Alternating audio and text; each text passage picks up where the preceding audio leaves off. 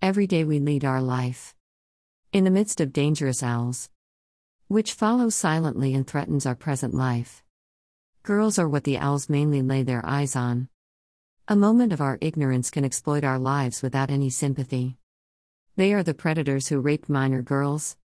Until we receive our safety from the law or change of those minds, we are in need to safeguard ourselves from these owls each day.